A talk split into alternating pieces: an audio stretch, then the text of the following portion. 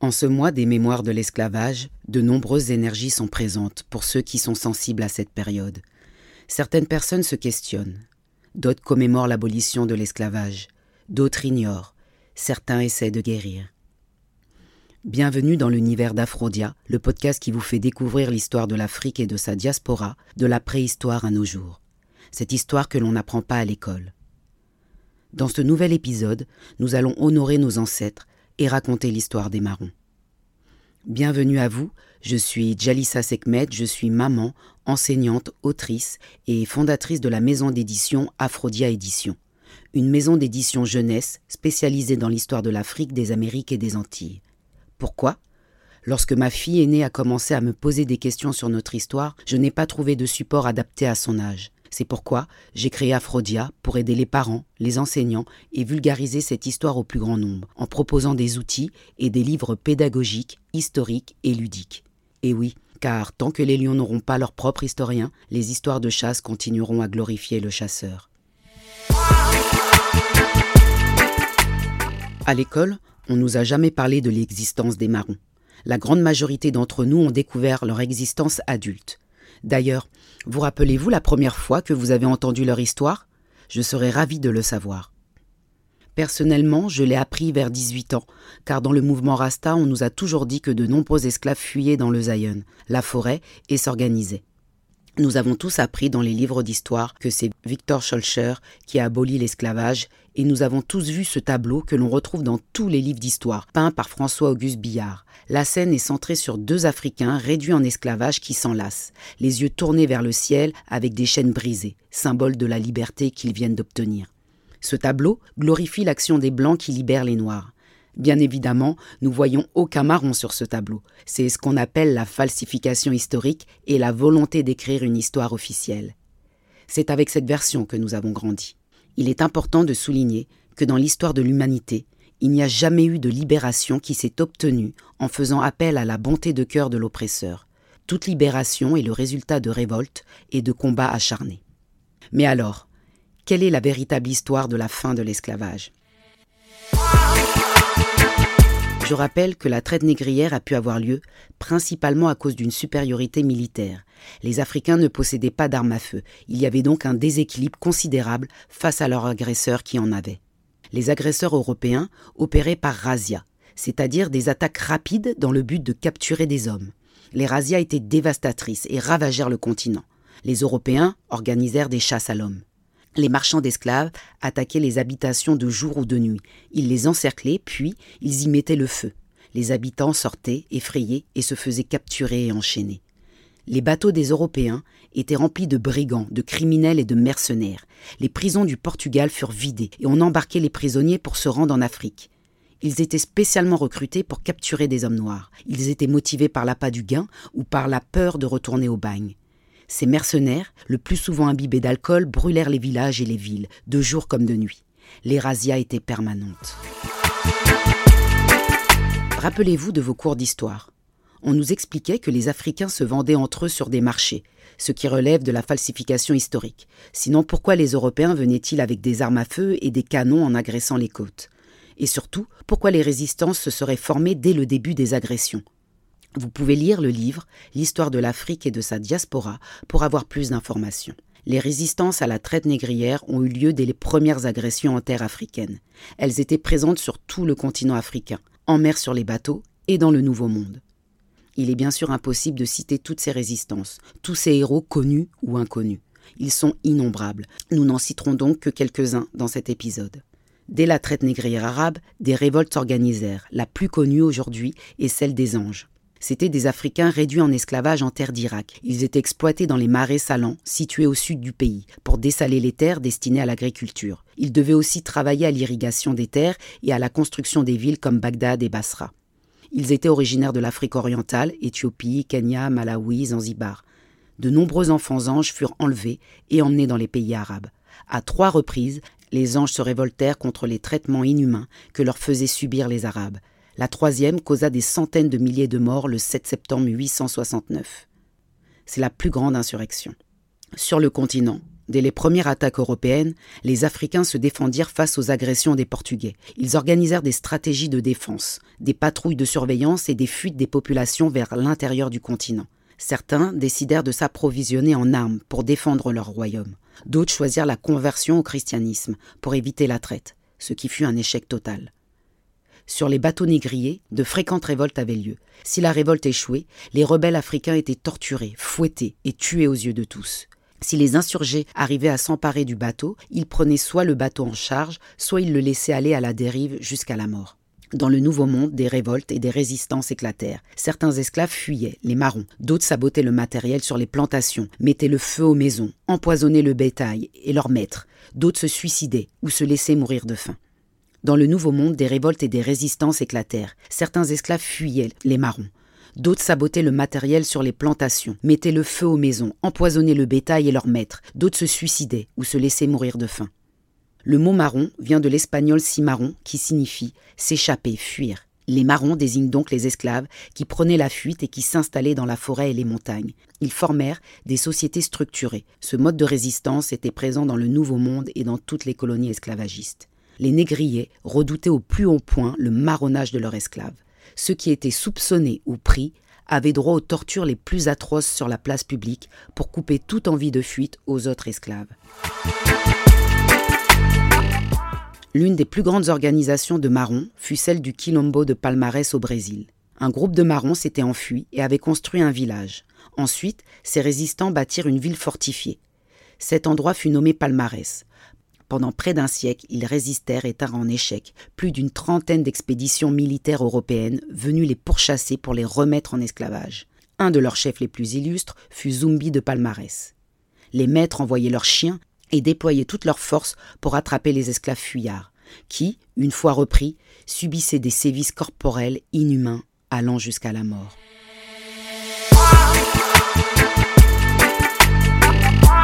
Au XVIIIe siècle, les murs des villes, du nord au sud des Amériques, en passant par les Caraïbes, étaient couverts en permanence d'avis de recherche d'esclaves fugitifs.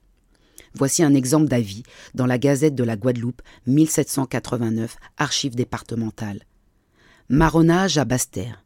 Un nègre créole, âgé de 38 ans, taille de 5 pieds, 2 pouces, de grands yeux noirs, un peu marqué de petites véroles, une marque de coup de pierre sur le côté droit de la lèvre supérieure, le bras estropié et raccourci par une brûlure, appartenant à Madame de Montvif, à la grande rivière à Goyave. Les négriers inventent toutes sortes d'instruments de torture et d'objets inhumains afin de maîtriser et terroriser les Africains réduits en esclavage. De nombreux masques et colliers furent inventés. Le collier muni de tiges, par exemple, empêche l'esclave de fuir à nouveau, car les tiges s'accrochent dans les branches et les arbres et entravent la marche du fugitif. Certains colliers possèdent également des clochettes qui tintent à chaque mouvement. Ces colliers sont fixés par le maréchal Ferrand. Les esclaves ne peuvent donc pas les enlever. Les esclaves fugitifs étaient surveillés sans relâche et prenaient le risque d'être torturés jusqu'à la mort. Extrait du Code noir, article 15. Défendons aux esclaves de porter aucune arme offensive ni de gros bâtons, sous peine de fouet et de confiscation des armes au profit de celui qui les en aura trouvées saisies. À l'exception seulement de ceux qui sont envoyés à la chasse par leur maître et qui seront porteurs de leurs billets ou marques connues. Article 16.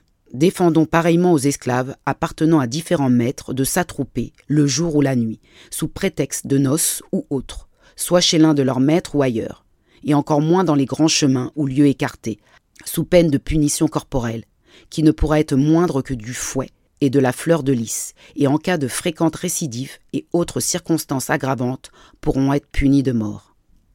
Article 33. L'esclave qui aura frappé son maître, sa maîtresse ou le mari de sa maîtresse ou leurs enfants avec confusion ou effusion de sang ou au visage sera puni de mort.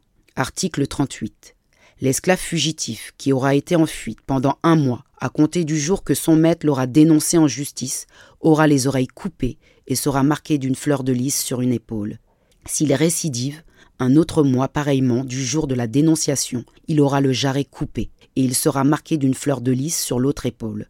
Et la troisième fois, il sera puni de mort. Si le maître craignait par suite d'un châtiment qu'une de ses négresses parte marronne, ou bien si elle était prise en marronnage, il faisait mettre au cou ou au pied une énorme chaîne à laquelle on attachait un de ses enfants. J'ai vu une petite fille de six ans traîner avec peine ce lourd et pénible fardeau, comme si le crime de la mère pouvait autoriser à punir cette jeune enfant d'une manière si barbare, son corps si faible à cet âge et ses chairs délicates en étaient tout meurtries. Extrait du livre de l'esclavage aux colonies françaises et spécialement à la Guadeloupe. Xavier Tank. Édition 1832. Certaines communautés de marrons étaient tellement importantes dans les colonies que les colons signèrent des traités de paix avec elles. En échange, les marrons devaient cesser tout acte d'agression envers les plantations et refuser d'accueillir de nouveaux fugitifs. Les marrons pouvaient également s'allier avec les Amérindiens survivants. Les résistances et les révoltes éclatent dans tous les territoires esclavagistes. En voici quelques-unes. 1522. Des esclaves se soulevèrent à Cuba. 1523 au Mexique. 1530 à Panama. 1538 au Pérou. 1577 en Équateur. 1635 Jamaïque. 1688 Colombie. 1692 Barbade. 1795 Venezuela. En Afrique, les expéditions militaires des Luba, des Lumba, s'étalant du XVe au XVIIe siècle. Les expéditions militaires des Djaga au Congo, en 1568, renversant le roi négrier Alvaro Ier, mis au pouvoir par les Portugais. Les expéditions militaires conduites durant 30 ans par la reine Zinga contre les Portugais, le roi Amador et ses alliés à Sao Tomé, les attaques récurrentes à main nue des populations côtières contre les navires négriers tout au long de la traite négrière. Et bien sûr, n'oublions pas Delgrès, Macamdal, Boukman, Toussaint Louverture et De Salines, qui jouèrent un rôle primordial dans la libération de l'homme noir. Dans la nuit du 14 au 15 août 1791, la cérémonie du bois caïman a lieu dans un bois, près du Morne Rouge. Elle est dirigée par le grand chef marron, Boukman Dutty. Cet acte aboutira à la libération des esclaves. Lors de cette cérémonie vaudou, des milliers d'esclaves furent réunis. Ils firent tous le serment de vivre libre ou mourir. Boukman ordonna le soulèvement général dans la nuit du 22 au 23 août 1791. Les esclaves brûlèrent des centaines de sucreries une véritable guerre commença. Boukman fut tué, et sa tête fut promenée dans les rues de la ville du Cap. Boukman étant mort, Jean-François et Georges Biassou devinrent chefs. Ils se battirent courageusement contre les troupes françaises qui vinrent en renfort sur l'île. En quelques mois, l'île était à feu et à sang. Cette cérémonie fut l'acte déclencheur de la révolution haïtienne. La bataille de Vertières sera la dernière menée contre Saint-Domingue en 1803. Elle opposa l'armée du général de Rochambeau contre celle du général Jean-Jacques de Salines, qui lui imposa une défaite flagrante. Rochambeau capitula. Jean-Jacques de Salines proclama officiellement l'indépendance de l'île sous le nom d'Haïti, qui devient la première république noire du monde, le 1er janvier 1804. La France esclavagiste ne reconnaîtra pas cette indépendance. En 1825, la France réclama sous la menace d'une dizaine de vaisseaux de guerre et de canons une indemnité de 150 millions de francs or à la toute jeune République. En échange, la France accepta de reconnaître l'indépendance. Cette somme sera payée intégralement au milieu du XIXe siècle et elle entravera l'évolution économique et le développement de cette île jusqu'à aujourd'hui. La résistance menée par les esclaves de Saint-Domingue du 22 août 1791 au 1er janvier 1804 influença toutes les Caraïbes et l'Amérique. L'insécurité dans les colonies était permanente.